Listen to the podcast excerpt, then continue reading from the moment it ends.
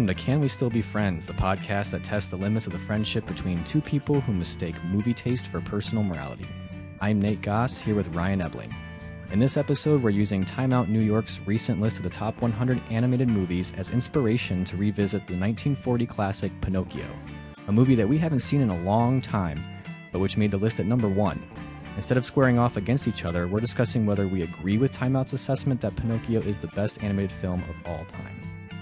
We've invited a native from Pleasure Island and noted jackass, our good friend Evan Mather, to join us today. Evan, welcome.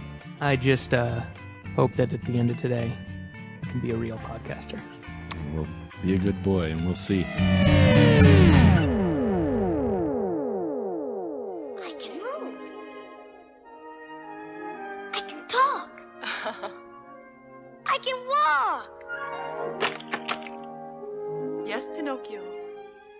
I've given you life Why? because tonight Geppetto wished for a real boy. Am I a real boy? No, Pinocchio. To make Geppetto's wish come true will be entirely up to you. Up to me? Prove yourself brave, truthful, and unselfish, and someday you will be a real boy. A real boy. Now, Pinocchio was the second animated feature produced by Disney. It was uh, one of the most expensive films at the time, costing $2.8 million or so, but it ended up grossing over $84 million theatrically in its lifetime. It was the first animated film to win a competitive Oscar, winning for Best Score and Best Song. It currently holds a 100% rating from the critics on Rotten Tomatoes, but only a 72% from audiences, which I found to be interesting. It is undoubtedly a classic with memorable scenes, songs, and characters, and unlike many classics, it's one that many people have seen. Um, the question remains, though, is Time Out New York correct? Is Pinocchio the best animated film of all time? Or has Pinocchio outlived its usefulness, deserving instead to be chopped up and used for firewood? That is a good question, Ryan. Thanks for asking. Well, thanks for answering. Well, I mean, the Time Out list was what got us thinking about this originally. right. And, uh, you know, that was actually a list I believe that was put together by a whole lot of, it wasn't just critics. I No, mean, it was filmmakers, um, Yeah. you know, journalists, all sorts of people. And so There's a lot it of input. It's sort of a consensus list. They didn't ask Um, us. Well, I found Probably a that good surprising. idea. but I was It's, I was uh, waiting for that email, but you know, maybe six episodes in, we still haven't made a name for ourselves.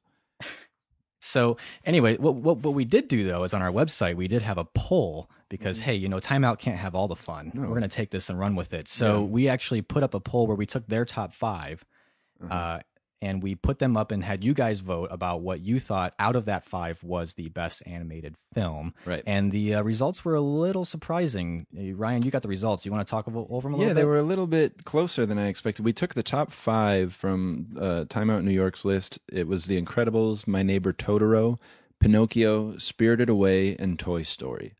And um, like I said, it was closer than I expected. Incredibles came in with 13% of the votes.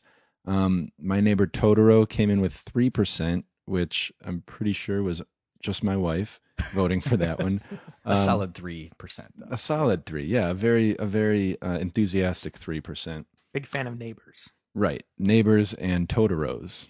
Like Wilson. She's Really, that's a exactly. Home Improvement. influence of her too. That is actually my problem with neighbor my neighbor Totoro is that uh, Totoro was never behind a fence talking You saw all of Totoro. exactly and it, it that's not neighbors in my mind. Uh, Pinocchio, the number one movie on Time Out's list, came in at 19%. So it, it took third place in our poll. Wow, bronze. Yeah. Um, Spirited Away, which actually got my vote, came in with 26% of the vote. And the winner in our poll was Toy Story, 39% of the vote. So our listeners like Toy Story, which doesn't really surprise me. no. What would you have thought if you were looking at the Time Out list and they had put Toy Story at number one? Would you have been surprised then? I wouldn't have. No, Really? I, I don't think so. I think, I mean, we might talk about this a little bit more, but I think, I think Toy Story, though it's not my number one, I think I can definitely see why somebody would say number one. What about you guys? I think that animated films specifically, because they are so often made for children and are then so tightly tied to nostalgia, are much harder to get objective about. I Um, agree.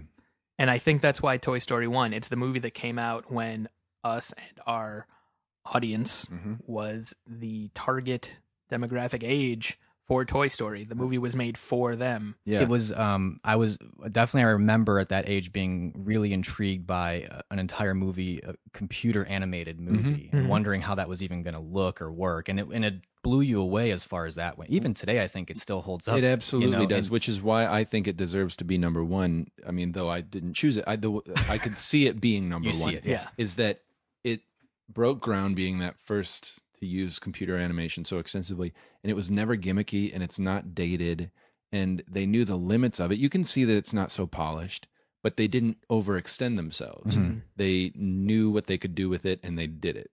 And I think that's to its credit. It makes it timeless. Would you? But you wouldn't say the same thing maybe about in just a different period like Pinocchio. Well, I mean, Toy I'm so I'm the Pinocchio of its day. Right, I mean, that's very what I much. get It's to, about you know. Inanimate think so. I- toys. I- or I- is Toy coming to Story more like the Snow White of its day, being that it was the first feature length? Oh. you know what I mean? The the connection there. But I do think Yeah. Uh, I mean, I think Toy Story is uh, better at being the first of its kind than Snow White was, even though I like Snow White. I like I. I really think that Disney hit its stride with Pinocchio, which, I mean, it was its second movie, so it's pretty Right. incredible that they hit, hit their stride with that. I, I think that they did some things with the animation that were a little showy.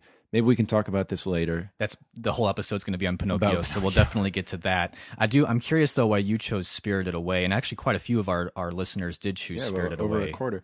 I mean, one percentage point over a quarter. But Uh, For those who aren't familiar with Spirited Away, do you want to just take a second and just really quickly tell us what Spirited Away is? It's an anime film. Yes, it is by directed by Hayao Miyazaki, who if you only watch Miyazaki films, you will have already had a very good education in anime. He is one of the greatest animated directors, let alone anime directors. Um, but it's an incredibly imaginative film and pretty, I mean, it's sort of grown up in its subject matter and tone. It's rated PG-13 if that means anything to anybody Right. but it's about this girl who um, kind of stumbles upon this magical land that's filled with ghosts and um, some spirit creatures, and she's trying to find her way back home. But home isn't necessarily a place where she wants to get to. Um, so it's it's it's kind of tough to describe how It's very surreal. It's It- extremely surreal. and that was what really blew me away when when I had seen Spirited Away. I mean, it is it's a very it, it's a very powerful animated film. I'm not surprised at all that it's this high on it's number two on Time Out's list. yeah. Uh, not surprised by that at all. It's, Yeah. it's it is a pretty. It, I'm not very well versed in anime at all. In fact, I think I've maybe seen maybe three movies or so, and hmm and um, but I just think that you don't need to know anime No. to appreciate Spirited Away. Well, and you it's- have to it's very you have to have- universal. that you have to find an entry point, and I think Spirited Away is a terrific entry point.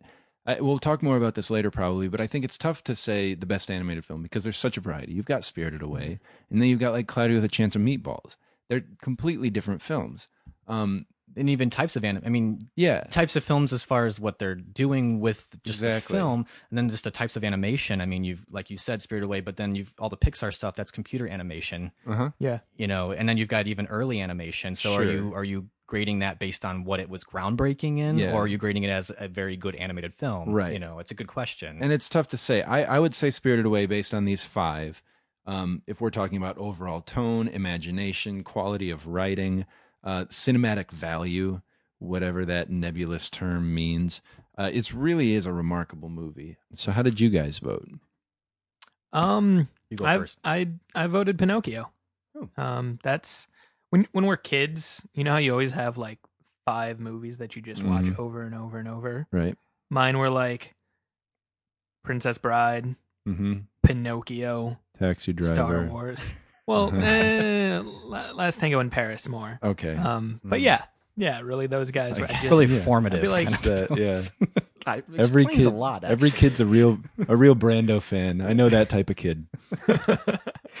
is more a Butter fan. Okay. Uh, moving All on, yeah. I'm going to cut in here and say, Quickly. yeah, yeah. I actually also voted for Pinocchio. That's it, and- Nate. Just You're in force the, your uh, way I in know, there. yeah. You're in the birdcage with me. I- I'm in the birdcage, and um, hopefully, Okay. Yeah. I just, you know, I'm kind of with you. It is very hard, as you mentioned earlier, to separate your own personal sort of feelings uh, Mhm. as a child when you watch a lot of these movies. Um, And Pinocchio, we're going to get into it more in the podcast, I, I know. So I'm not going to really talk a whole lot about it other than just to say that I did vote for Pinocchio. Okay. Uh, but we did actually have a little bit of uh, listener feedback on this one because, um, you know, it was weird that we only limited to that five. Right. And, um, you know, we actually didn't say where those five came from until a little bit after we posted the poll. So I think there was some confusion there. But um, AJ, one of our listeners, actually wrote to us uh, feedback at canwestillbefriends.net if you ever feel so inclined Mhm. to uh, also do that. He writes um, Adding to the list of animated films is almost entirely subjective. I am strongly opinionated on what I like, but I don't think I have taken in enough to be versed in best five quotations. Mm. I found this true when listening to the Filmspotting podcast, and Josh and Adam began to wax eloquently about some of the best, which I had never even heard of, let alone seen. Uh, which is also a good point. I think. I mean, I did the quiz for Time Out, and I actually there's a ton on there that I have Mhm. not seen. Mhm. So um, hopefully, we still know enough to actually do decent episodes. I am completely unqualified to be here, and I'm not sure why you guys invited me. I'm not really either. we had an extra chair. Yeah. okay, so AJ goes on to say that being said, there's an emotional spot that has me listing the following. Finding Nemo slash Monsters Inc. both better than Toy Story in my opinion as far as quality of animation goes, which Hmm. I think speaks to a little bit of what we were saying about with they've Yeah. you know Pixar's they've they've grown and the technology's grown even. Yeah. So, uh, Jungle Book, Cloudy with a Chance of Meatballs. Frankly, it is hilarious and brilliant, and I can't get past that. That's A lot of AJ people like that movie. Yeah, I've never seen it. So I haven't don't know. either. You haven't seen it, yeah. So I'm gonna add it to my Love list. the book. because of this. So yeah, uh, Peter Pan, which was another one of my Hmm. Mhm. childhood favorites, and uh, I, a great one here, Iron Giant, another Ooh, Brad Bird. Yeah. Um, Yes. that's that's just a great. And that one is actually I, I only saw that me I saw that maybe like two years ago for the first time. Really? Same with me. did, Yeah. So yeah, and before we jump right into Pinocchio and actually start Mhm. discussing this, I did have just I wanted to throw it out there. What's not in the top five? Because AJ's listing here a couple that are not in the top five. Is there one that you would have wished was at least in the top five, so you could have voted for it? You know, or how about I rephrase that? Um, given the choices you chose Pinocchio, Evan, um, do you think that uh, it really is your number one, hands down, even if those weren't your choices, or would you have something else in mind? I'm I'm pretty sure Pinocchio would be my number one. Um, if I was going to pick some close seconds, I'd probably uh, in animation pick WALL-E, um, Hmm. and The Illusionist are probably two of, terrific. Yeah. two of my favorites. I, I was also very upset to not see on the top 100 uh, Brave Little Toaster. It, it wasn't even in the hundred. Wasn't even in the top 100. I never Oh. saw it. That is surprising. is about a man's unhealthy relationship with his appliances. hmm Ah. My parents didn't let me see it for that very reason. is not a children's animation film. How about you, Ryan? Was there one that you wish you could have voted for as Well, number yeah, one? actually, um, I I don't know if you noticed how giddy I got when AJ mentioned Iron Giant. Um, I did notice that. oh, you know me too well. Well, let me let me back up and and make and explain how how difficult it was for me to choose a, a favorite. Like I said, the animation genre is so varied that it's tough to you know pit one against the other. Toy Story might have made the top of my list for its contribution, you know, advancing film in general. Um, like we said, its graphics weren't gimmicky. Um, the the script, co-written by Joss Whedon, Evan, I know you're a big fan. Um, it's still funny. It really successfully toes that line between um, kid and adult humor, not by going back and forth like Yeah. kid joke, adult joke, like I think Shrek does, like I think Right. a lot of movies do. DreamWorks stuff does that a lot. yeah. Right. But it's funny to both at the same time. It kind of brings adults back to being kids at the same time, respecting the intelligence of kids and pushing them further. I think that kids can learn a lot by watching Pixar movies in general, Toy Story especially. Um, but for my money, The Incredibles is the best Pixar movie to date. As far as like the balance between Mm. great animation, great script, love that Brad Bird directing.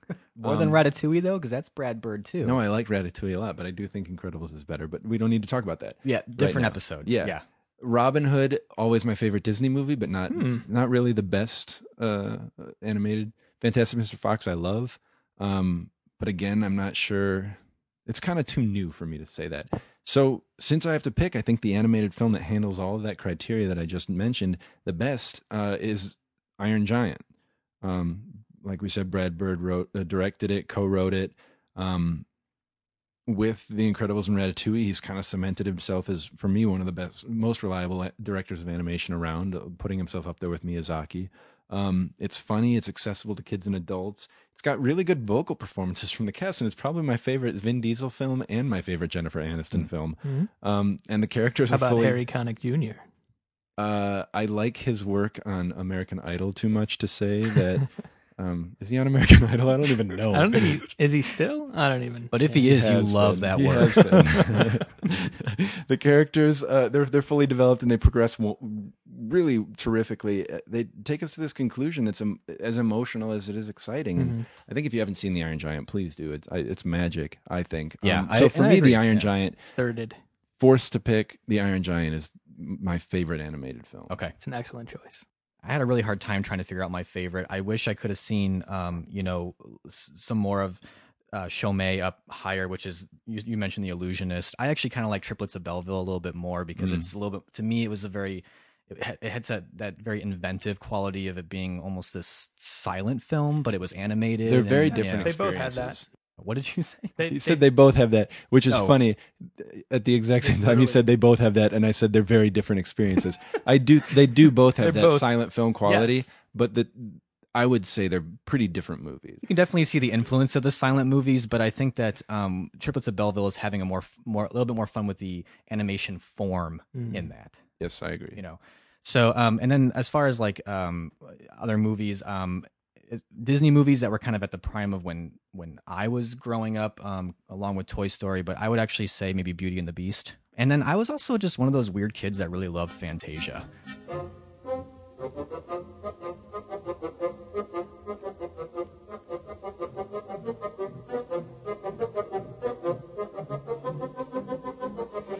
Really i just think fantasia is um even as a kid i was able to, to stick with it knowing that it wasn't like a movie with a story that you were just basically watching what we would maybe call today music videos. I mean they were basically just animation put to music and i just always loved watching it just for what it was. That's all you know.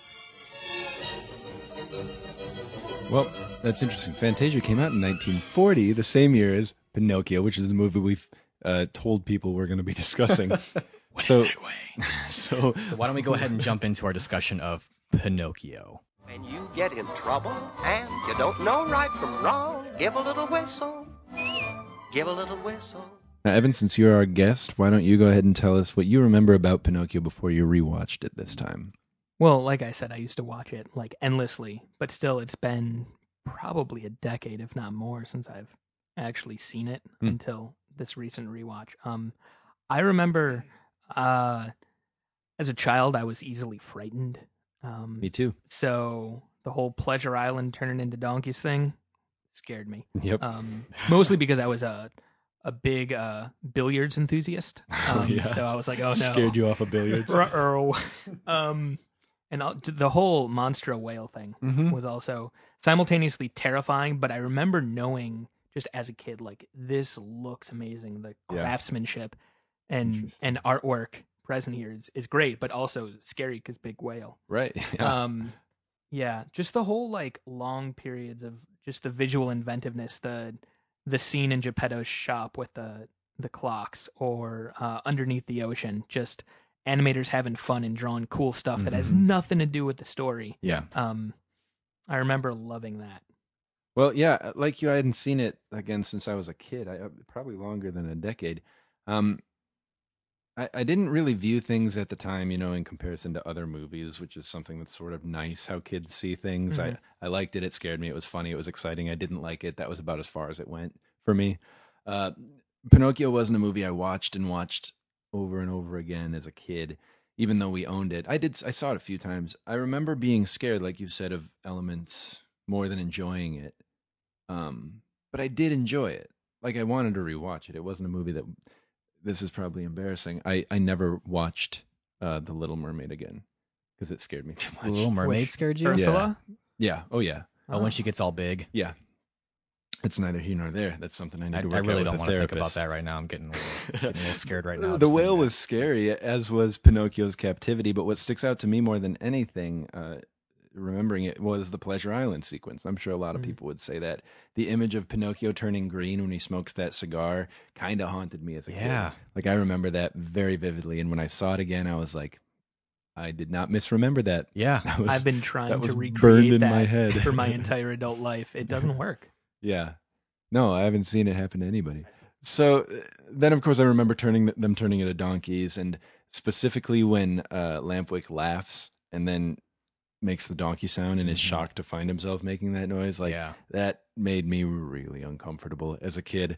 Um, as I reflected uh, before watching it, uh, it, it became clear to me that most of my memories of Pinocchio are negative, but I don't remember disliking it.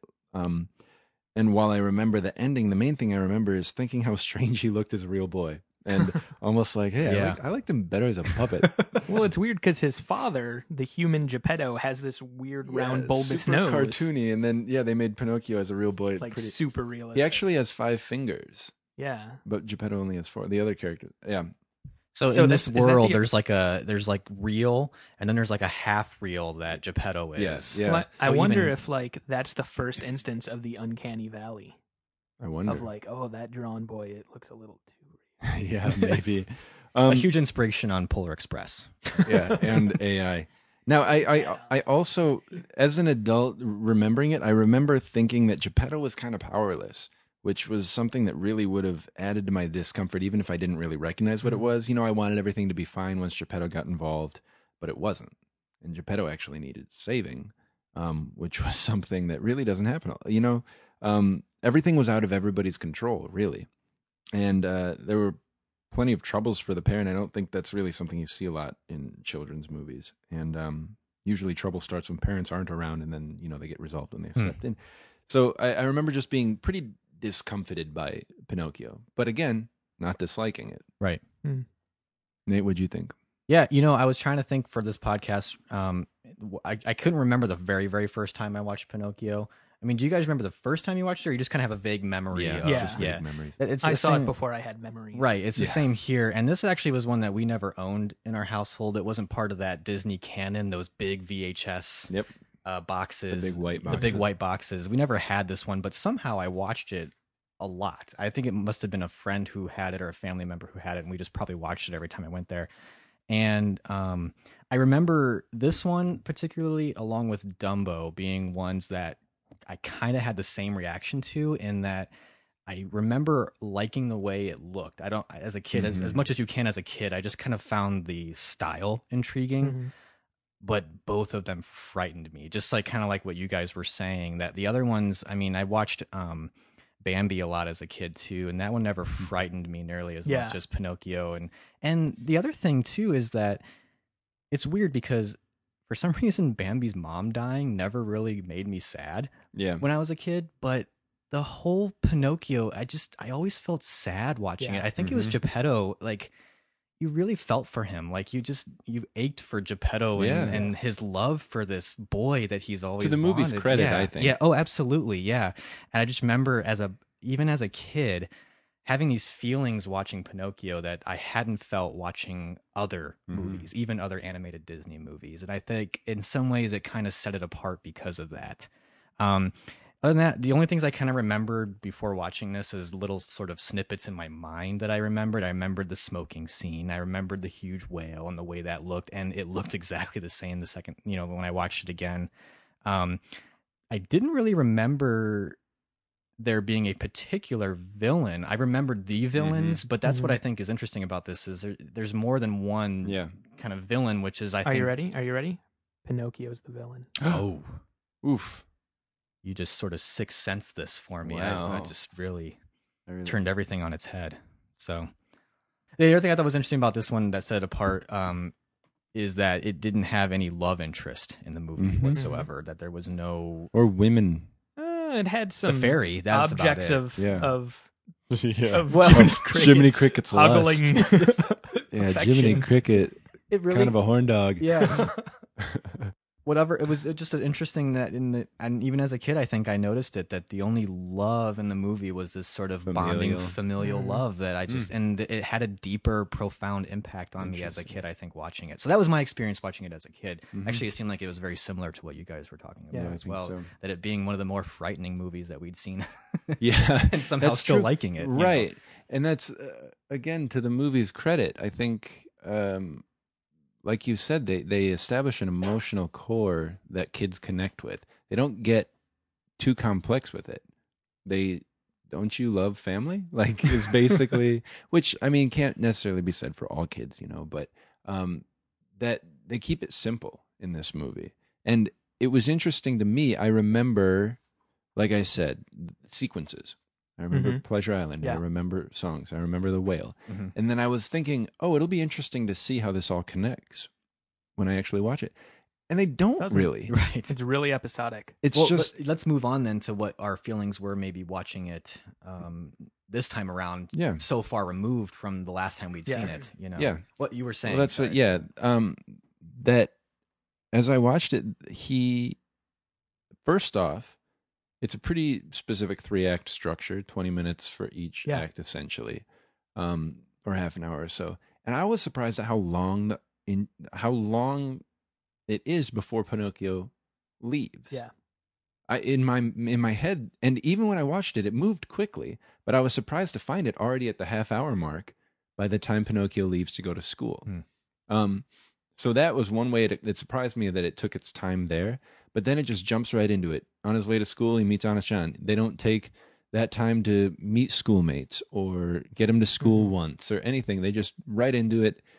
They trick him. Right there. Yeah. Stromboli, Yeah. the the lying in the nose, and then Pleasure Island, and like then Monstro, just right into it with really little need for connecting things. And some of it, if you ex- if you examined it, it would be like really tenuous connections. They get back from Pleasure Island. Mhm. Oh, magically, here's this note. Hey, Geppetto got swallowed by a whale. All right, let's go get swallowed by a whale. Like, but it works really well for kids because kids don't need that backstory. Like, well, wait, where'd Geppetto get the boat?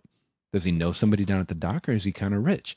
And That- like that is something I was at, I was I asked myself what the hell was Geppetto doing in a whale? because you never really got that in that explanation at all. It's, It's just a message. What's it say?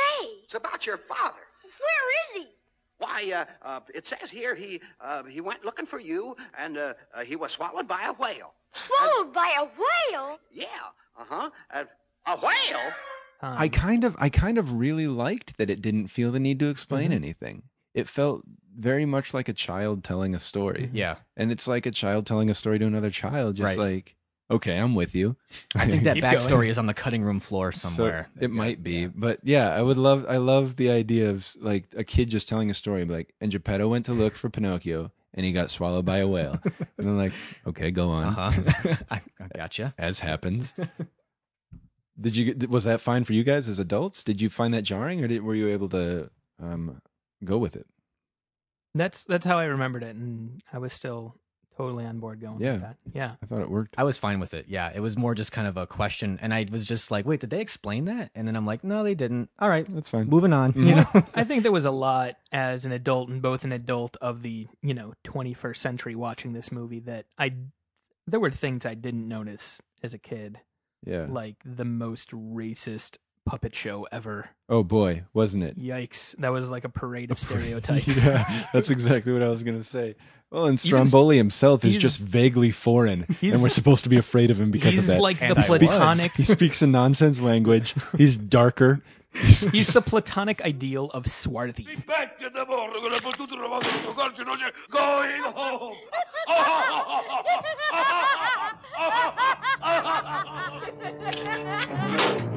There. Yep, exactly. is. yeah, overweight and greedy, abusive. Yeah, he was just nothing but Every- foreigners. We fear foreigners, I'm right? not a fan of them. if we don't, we should.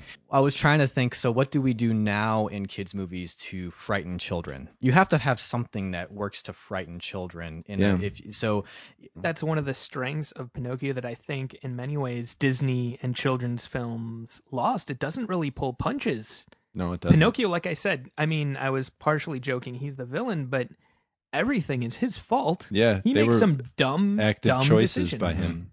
Yeah. and he does he lies. He he does bad things that kids actually do. Yeah, I know, Nate. You you have children. You don't. They're not old enough for you to know this ne- yet. But Ryan, you work with children. Children are sociopaths. They're monsters. The whole point of growing up is learning not to be a selfish little beast learning to Yeah. curb those urges. and be like, I'm just gonna run off and become an actor. Right. No, you can't do that.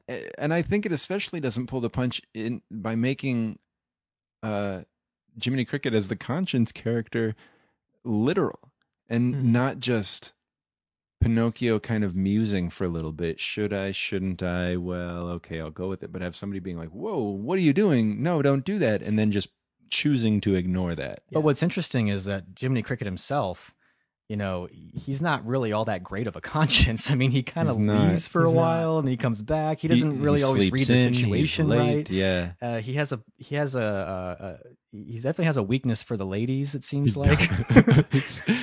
um, although I don't think. I don't think he's he ever exhibits a weakness for a live lady. Well, there are no human ladies. That's true. He he he gets uh Except for he he, he feels up the uh the wooden statue. well, he feels bad about that. He didn't mean. To. He does he does apologize and, and blushes, and then he gets all gawky at the at the dancing French puppets. Right. Um and and he gets a bit stammery and uh and bashful and flirtatious with the blue fairy. So there's no there are no human females, but I guess then we don't need to be mad at Jiminy Cricket for objectifying them. I don't know. He's objectifying objects of women.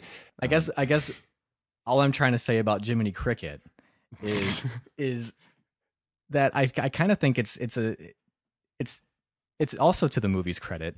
I think that Jiminy Cricket is not sort of this um you know moralizing Yeah. Character who just um you know he's also very human as well. yeah. Mhm. And he doesn't always read the situation exactly correctly. Right. Um, you know, he basically when when Pinocchio goes off to be an actor, and eventually he kind of says, "Well, you know, If let him he's do. happy, yeah, if that's what he wants to do, then who am I to step in?" And so you know, and he kind of just lets him go, and Yeah. and so I just thought that really that, lazy conscience. exactly a lot like mine. But I think that's kind of a good point, possibly, to make for kids that your conscience isn't really, you know, whatever you think about your conscience. It's that nagging Mhm. pull on you to say, like, this probably isn't the right thing.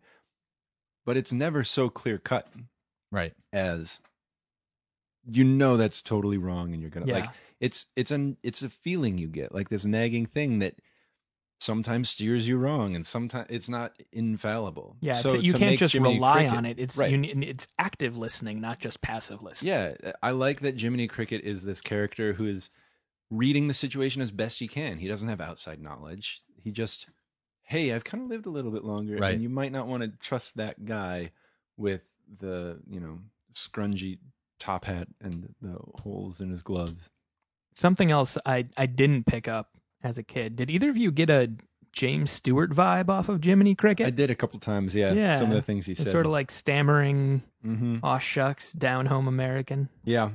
Yeah, it made me like him uh, more. Yeah. And I already liked him. Yeah. Yeah. What still stuck with me this time that I remembered uh, as a kid and that I still love this time was just the quality of the animation. Absolutely. I I that I don't know if I really noticed it when I was watched it as a kid, but this time it felt at times a little showy because I watching it you can definitely tell that nobody had done what they were doing Mhm. because they really drew attention to some of the things. Even right away when Jiminy Cricket's like, I'm gonna go over to that Yeah, and house. it- and it- then it it like hops. hops. Jump, jump. and it and yeah okay that was probably a, a feat of animation Uh, now it's like oh oh okay i guess we're doing that um same with um the underwater sequence Yeah. some of the stuff they were doing i'm totally fine with it I am 100% because it's flawless that anime i mean I just love that early Disney that has that sort of playful feel where you're feeling like the animators are playing with the Yeah. form. They're kind of Mhm. like, what can we do with this? And let's let it let's let it go for a while. Like let's have Jiminy Cricket just the, work with all these different uh, music boxes and clocks and just interact with them. And and since it's animation, messing with music messing with sounds Yes, just- you know, kind of. Uh, they did those early silly symphony things and kind of bringing those into these feature Yeah. films. I, I kind of it reminds me. uh, the only thing we have, I think, really close to that today are some of the Pixar shorts. Mhm. Mm-hmm. And I wish that I almost kind of like lo- as I was watching Pinocchio, I was kind of longing for that to come back into animation. It made Like, me let- want to rewatch a lot of those because there's some things that they did uh, over and over again facial expressions, movements, things that happened, especially the scene where Figaro and Cleo and Geppetto are going to sleep. I remember like Disney characters falling asleep was how I wanted to fall asleep. Like on your back me, with your yeah, feet just- hanging off the bed. yeah, that that sleepy eyed sort of Yeah. like Oh, yeah, big stretches. It and then Geppetto's voice when he's falling asleep just makes me want to like curl up. Yeah. It's so it really took me back to a, a place um, that I hadn't really thought about in a while. But uh, the animation, I think you're right. We don't really see that experimentation. There's not really room for um, stretching the limits of the form. Well, do you Uh, think it's that? Do you think that maybe it's this sense now we just have a feeling that well, it's it's all been done before. Nothing's gonna really wow kids as far as just what we can do be. with the animation itself. Yeah, um, are, are kids are that- kids just more like they have to have a Yeah. they have to follow a narrative a lot more closely, and people they're afraid that if they stray from that too much and play for a little bit, that a they're gonna have a hard time corralling them back in, or you know, I don't know what it is. Well, but- one thing I noticed more this time as a kid, I always felt, especially the opening scene, was all playing. yeah. And this time, I think that I saw the opening scene in Geppetto's shop as actual characterization of Geppetto. Yep. He's built all of these music boxes, all of these cuckoo clocks, Mm, yeah. and there's a playfulness in there. Yeah, it tells us And, a lot about him. So we already know who that man is before he walks in with Right. Pinocchio. That's true. Yeah, and it it serves the story in that you can see you just get a sense of Geppetto's mind and his Mhm. heart too that he would put so much care into Pinocchio that he would love him like a son and it's not creepy and you know there's never a question in your mind as to why Geppetto and Pinocchio have this relationship And it's so far. subtle. Like as a kid, Mhm. they didn't say, "Hey, like this guy." You just sort of know, "Oh, this guy made this stuff. I like him." yeah They just trust you to get that. Yeah. Going back to what you said, Nate, about experimentation and pushing limits, I think what they're doing, they are still doing it in Pixar, but it's just on a technical level. How well It's- can we render this? How, can, Right. how what what limits? And there, there's there's merit to that. Um, but I, I do wish that it would be something that could be a, a more enjoyable rather than oh, wow that hair looks great right? know? Yes. and uh yeah we're really not seeing that so much anymore one thing i also love about that old time animation is the beautiful backgrounds like oh yeah. painted backgrounds not just you know vistas of mountains um but the background of this the whole scene is just done so beautifully um Anytime you get any sort of setting or establishing shot in there, it's just something you want to put on pause and just look at. Like when Yeah. they show the town, Yep. it's great, you know. Um, and especially in those whale scenes, that's that to me the the monstro scenes are where Yeah. a lot of the, The water and animation, the is- yeah, the the- waves, Mhm. and even it's almost like um, it, it's weird. Monstro has almost a different animation style than Yeah, every other character, and he's got it's more of like an inked kind of style. And the area and- around him. he almost looks like more of the wa- background, like what Yeah. the backgrounds Yeah. look like. And I remember as a kid even picking up on that. That this Yeah. thing just looks monstrous because it just looks different. It's yeah he's like the mountains yeah, he's, he's- like the yes, Mhm. exactly. Yeah. Have you guys? uh, Have any of you actually read the Pinocchio no tale No, I at all? haven't. No, I mean, but I've this read- is my only I've read a familiarity f- with the my story. Fair share of fairy tales as in their original format, and I'm guessing that there was a lot more grim and gruesome Yeah. stuff. In Well, I, I read that apparently in the story, Pinocchio kills the talking cricket. Oh yeah, He just sort of gets annoyed and kills him. Really? Pinocchio's even worse. He's even Wow. more the villain of Hmm. that. My question is, uh, was there anything uh, on this second viewing that changed from what you remember? Either whether you know, not I didn't like it this time, but oh wow, I had not noticed how many racist depictions of Indians there are. Oh man, in Tobacco Row. Tobacco Row with Yikes. these bright red arms tossing cigars at the kids, or you know, like we said, Stromboli or the puppet show. Um, anything, any other things like that? Maybe how they depicted uh, Pleasure Island and things that struck you differently. there wasn't a ton that struck me a- really differently. I rem- I don't remember at all that meeting between Honest John and the whoever that coachman is Mhm. that takes Yeah, it- I had forgotten that too. that is a creepy scene. Mhm. It is. And yeah. I wonder if I blocked it out and I wonder too. But um and it's a brief scene. it's a brief scene and it's basically sinister laughing, just endless sinister laughing. but here's the thing is bright. as an adult watching that and with the sort of dark things that we have to think about now with raising children yeah. um my mind wandered into a very dark place because i Mhm. couldn't really remember that much about what eventually happens at pleasure island and i was like Me is there some kind of pedophilic thing that is Oh, being insinuated Yeah. here or like or 'cause just the way he child kinda- trafficking. yeah like Yeah. child What- you trafficking know? and that's where my mind went that it certainly did not go there when i was a kid Yeah. and i didn't know- i don't know if that's intentional at all or if that's anything that was on any of the animators or directors mind when they were making that but it's certainly something that i thought about when i was watching that scene i did not remember that watching it I'm collecting stupid little boys. Stupid little boys? You know, the disobedient ones what play hooky from school. Oh. And you see, and I takes them to Pleasure Island. Ah, Pleasure Island. Pleasure Island? But the law, suppose they... No, no, there's no risk. They never come back as boys. That scene with the coachman struck me this time because of uh, how it depicts the spiral of you know darkness and danger that Pinocchio's getting into that he doesn't even know about. Because up to that point, Honest John and what is his name, Gideon, that Yeah, other cat yeah. thing, Funny cat guy. yeah, um, Harpo the cat. Oh my. Okay, you, did you peek in No, my I notes? did not, Because I did literally not. my notes are cat equals dopey equals harpo. I did not, but that's all I could think about. But um, up until that point, you think that they're pretty much the epitome of evil, and then, well, and then Stromboli, you're like, "Ooh, things get pretty evil." Um, but then when you see them afraid of the coachman, Yeah. like that is just like, holy cow! I did even not they even know he's bad. news. right. Um, but you're right. It, I thought it was interesting. I don't have kids, but I've got nieces and nephews. I work in a high school, so you know, caring for kids is on my mind.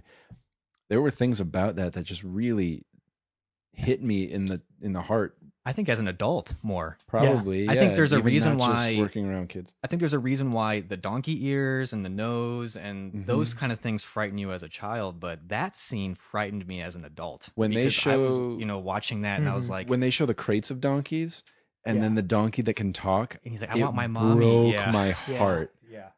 I was Alexander. Yeah, I'm gonna write the most depressing fan fiction of Alexander's life Alexander. after this. Does it last five minutes? His life after that? Just, just his like two back- years in the salt mines. Salt mines, yeah. talking. Oh, nobody will listen. Poor Alexander. It's getting dark. it is getting dark, and it's a dark movie. Yeah, that that to me, I don't think I enjoyed it more because I enjoyed it as a kid. Um, I don't think I had a new appreciation necessarily for, you know, the enjoyment factor of it. The Mhm. technical aspects I enjoyed more. The um the script and the character development and some of the other things, the nuances of that I, d- I appreciated more. But what hit me more was that what we were just talking about that that extra the danger to children Mm, element to it. I think if we're talking about things that we noticed this time around, and the Gideon and Cat, just how funny that Yeah, Harpo Cat was. Yeah. that Gideon he was, really funny. and also uh, I I kept count. Um, we, we always think of Pinocchio; it's a classic. It's a Yeah, this is a prestigious, wholesome. There are no less than seven butt jokes in an 88 minute movie. Wow. Seven different butt jokes, and I'm not even counting like, oh, there's a tail coming out of my butt. Those in themselves Sure, are, are also butt jokes. so not even things that just draw attention. What was your to the butt. favorite butt, joke? my favorite was probably was probably um, Jiminy Cricket leaning in Leaning, a feel. yeah, leaning on the statue. leaning on the statue. That was a big butt. That was Focus, that was a yeah. well. I'm sure That was, it was a comically large buttocks. Hey, I'm sure it was a bustle. First of all, Yeah, of course. Not actually that woman's buttock. It was a bustle joke. If it if it was not a bustle, then it was a tumor. Do they It's, have uh, butt goiters? You're listening to Can We Still Be Friends? yeah. I I saw like listed out on IMDb all the what uh, uh, quote offensive Yeah. material, the violent acts, the uses of the word jackass, Giant mallet hits. mallets to the head. Yeah, I think it. I Giant think, mallets are always I funny. think it counted like uh instances of assault. Like, That's a okay. stretch. Yeah, I know. like every cartoon is wall to wall assault. And it does make you wonder of what comes out today, what people will look at, you know, 20, 30 years down the line Yeah. and be like, here's a list of everything that's offensive with Cloudy with a Chance of Meatballs. You know, like, yeah, I Yeah. can't believe they put that in. yeah, very un- insensitive to people with eating disorders, that Mhm. sort of thing. It's meteorologically offensive. Yeah. uh, No cloud has ever you guys, produced. Did you guys find Cleo to be weirdly eroticized? Yeah. Am I the only one? And what was up with her Yeah. relationship with It's like a- Figaro? Yeah, was she like like, a- trying to get Figaro? yeah, there's like a, to- a will they won't they relationship Yeah. between the There kitten was and the sort of a- goldfish. Yeah, uh, Figaro had wanted nothing to do with it though. Like it was. So. They Sort do of, steal a kiss, though, at the, They at the end, right? They Yeah. do because they're excited, but Figaro doesn't like it, but Cleo does. She does. I don't know what that. That's probably there. There's probably some analysis and criticism as far as like feminine, you know, always being up for it, sort of like like very devious feminist Latent criticism. feminine I mean, not devious feminist criticism, but in feminist criticism that sees Yeah. deviant behavior. So we've got these things that we see differently as adults, but I think it's sounding like it didn't it, no negative impact on how we viewed this movie. Did you did it reinforce things for you guys? Did you like it more this time around to bump it into number 1 that maybe it wouldn't have been before? Before rewatching this, I don't know if I would have even put it at one of my, just kind of on a personal note, one of my favorite Disney films. Mhm. Um, but rewatching it, I just think that it's um, it it holds up really well. The animation itself, you can understand areas in which it's kind of groundbreaking, but it Mhm. just kind of holds up as just looking good. Yeah. You know, so and I don't know if I can. Disney has always had a really good reputation in just kind of being on the forefront of animation. Period. Um, and you can say that even in their later films too, but they they even get a little bit more if I can say cartoony, I guess. I don't know. I feel like Yeah. this one has a it's more I feel like there's something about the Disney animation from that period where they always started out with the book that Yeah. opened up. Right. and this is one of those, Yeah. you know.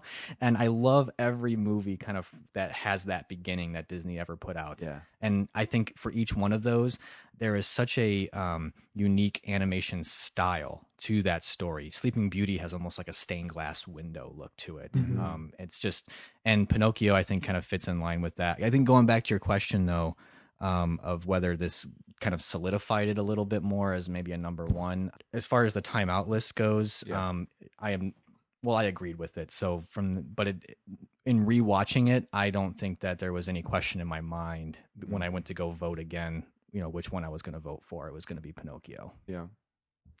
Yeah, I mean, I saw we we talked about the different things we saw as adults coming at it later, and there are things that would I don't know if I can call the the racist attitudes, you know, demerits because it's just of its time. Right. I don't I don't think there's anything intentionally malicious about it. Yeah. You know, they're not like, haha, and it's not take essential those Native to Americans anything. down. Yeah, it's nothing, all it's all nothing background. hangs on it. Nothing. except for maybe the fear of Stromboli. But Stromboli's scary anyway. Yeah. Like the, that whole situation surrounding him is scary. If he, even if he hadn't been speaking a gibberish foreign language, I think it's just his booming voice. I yeah, mean, that it's is his just a- presence, it's- and it's what yeah. he does. Yeah. I agree. So there, there's other things that you notice as an adult, Right. but there's also other things that I notice, like the the level of characterization that I mentioned with Mhm. Geppetto and and the music boxes, or right. the the frankness, the unlikability of Pinocchio. He's Yeah. easily the most unlikable Disney protagonist ever, He could be. Yeah, he's extremely frustrating. but also very identifiable. I think kids identify with him. He's like, oh yeah, I'm I'm like that. I'm Yeah. I'm kind of a schmuck. Yeah, I, I don't know why I, I, I still wouldn't put it at, at number one. I, I No. don't I don't agree with Time Out New York. I'm sorry, uh, guys. Don't fold the publication. Don't don't call it a day. Keep doing what you're doing. I think you're great. I think you made a bit of a mistake here. Um, Do you think it's a lot of critics talking when they do that? I do. I think it's. I think it's. Uh, I think it's Citizen Kane being Yeah. number one. I think it's is I- sort I- of the Citizen I- Kane of animated films. I agree. I, I th- yeah, I, I think I agree with myself, Evan. I agree with you agreeing with me. Jeez. I, I like Citizen Kane. I see Citizen Kane's value. I like Pinocchio. I see its value. I think it's a, I would say both of them are great movies. Um, but just for me, I guess what's best and what's favorite. I, I you know, It's a hard line to draw. Yeah. so I, I don't begrudge them. I don't disagree totally with them saying it's number one. I can see why they did it. I can see that, that it's. I think it's a bit of a safe choice, to be honest. Um, I like Pinocchio. The things I noticed as an adult actually made me appreciate uh, on a deeper level. I think the craft, like we were saying. Yeah. But the end of the day, I I, I don't know. It'd be in top ten, sure, but I, I feel like it's the answer you're supposed to give.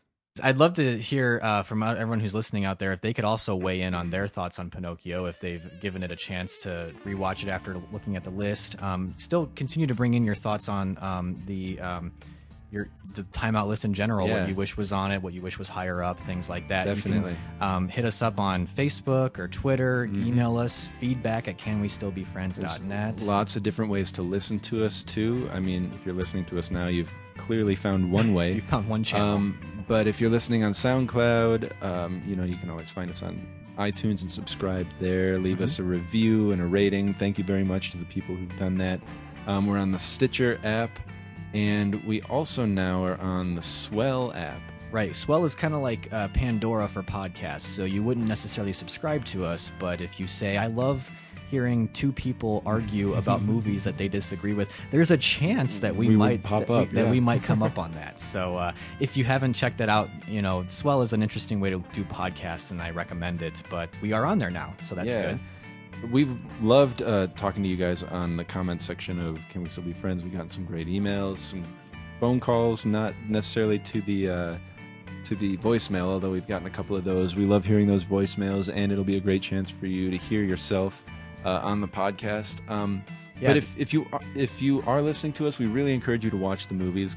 Uh, get to the library, check those movies out. Um, a few people have called me telling me that they enjoyed keeping up with us and revisiting these movies. Yeah, it's a good excuse to bring uh, to get to to give these movies another shot. Yep. If you did want to call us, the number is 847-306-9532 and uh, that's on our website and uh, you can find it there if you forget. So, And a great way people have been getting involved is through the polls. Make sure you visit the poll, uh, the website, to take part in the poll for the next episode. Um, Nate, why don't you tell us a little bit what we're going to be doing for the next episode? sure, actually this year is the 30th anniversary of the summer release of Gremlins. Mhm. Gremlins is a movie that actually neither one of us has seen.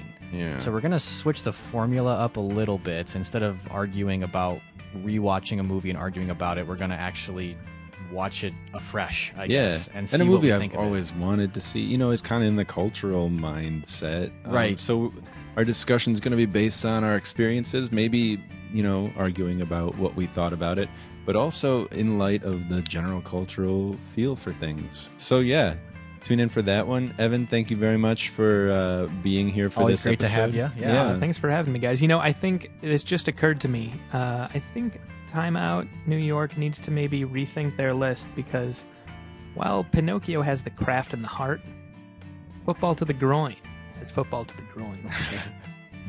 It does. Pinocchio doesn't have any footballs to the groin. Uh, Is the mallet to the head the the football to the groin of yesterday? there is no replacement for football to the groin.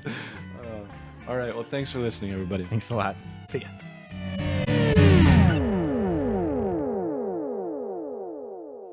Hi, this is Nate's wife, Andrea.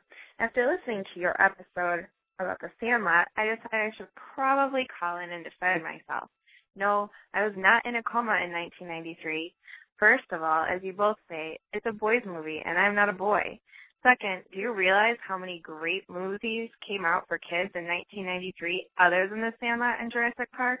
Mrs. Doubtfire, Dennis the Menace, Hocus Pocus, Sister Act 2, Homeward Bound, and my personal favorite, Free Willy. Could someone in a coma watch all those great movies? I think not.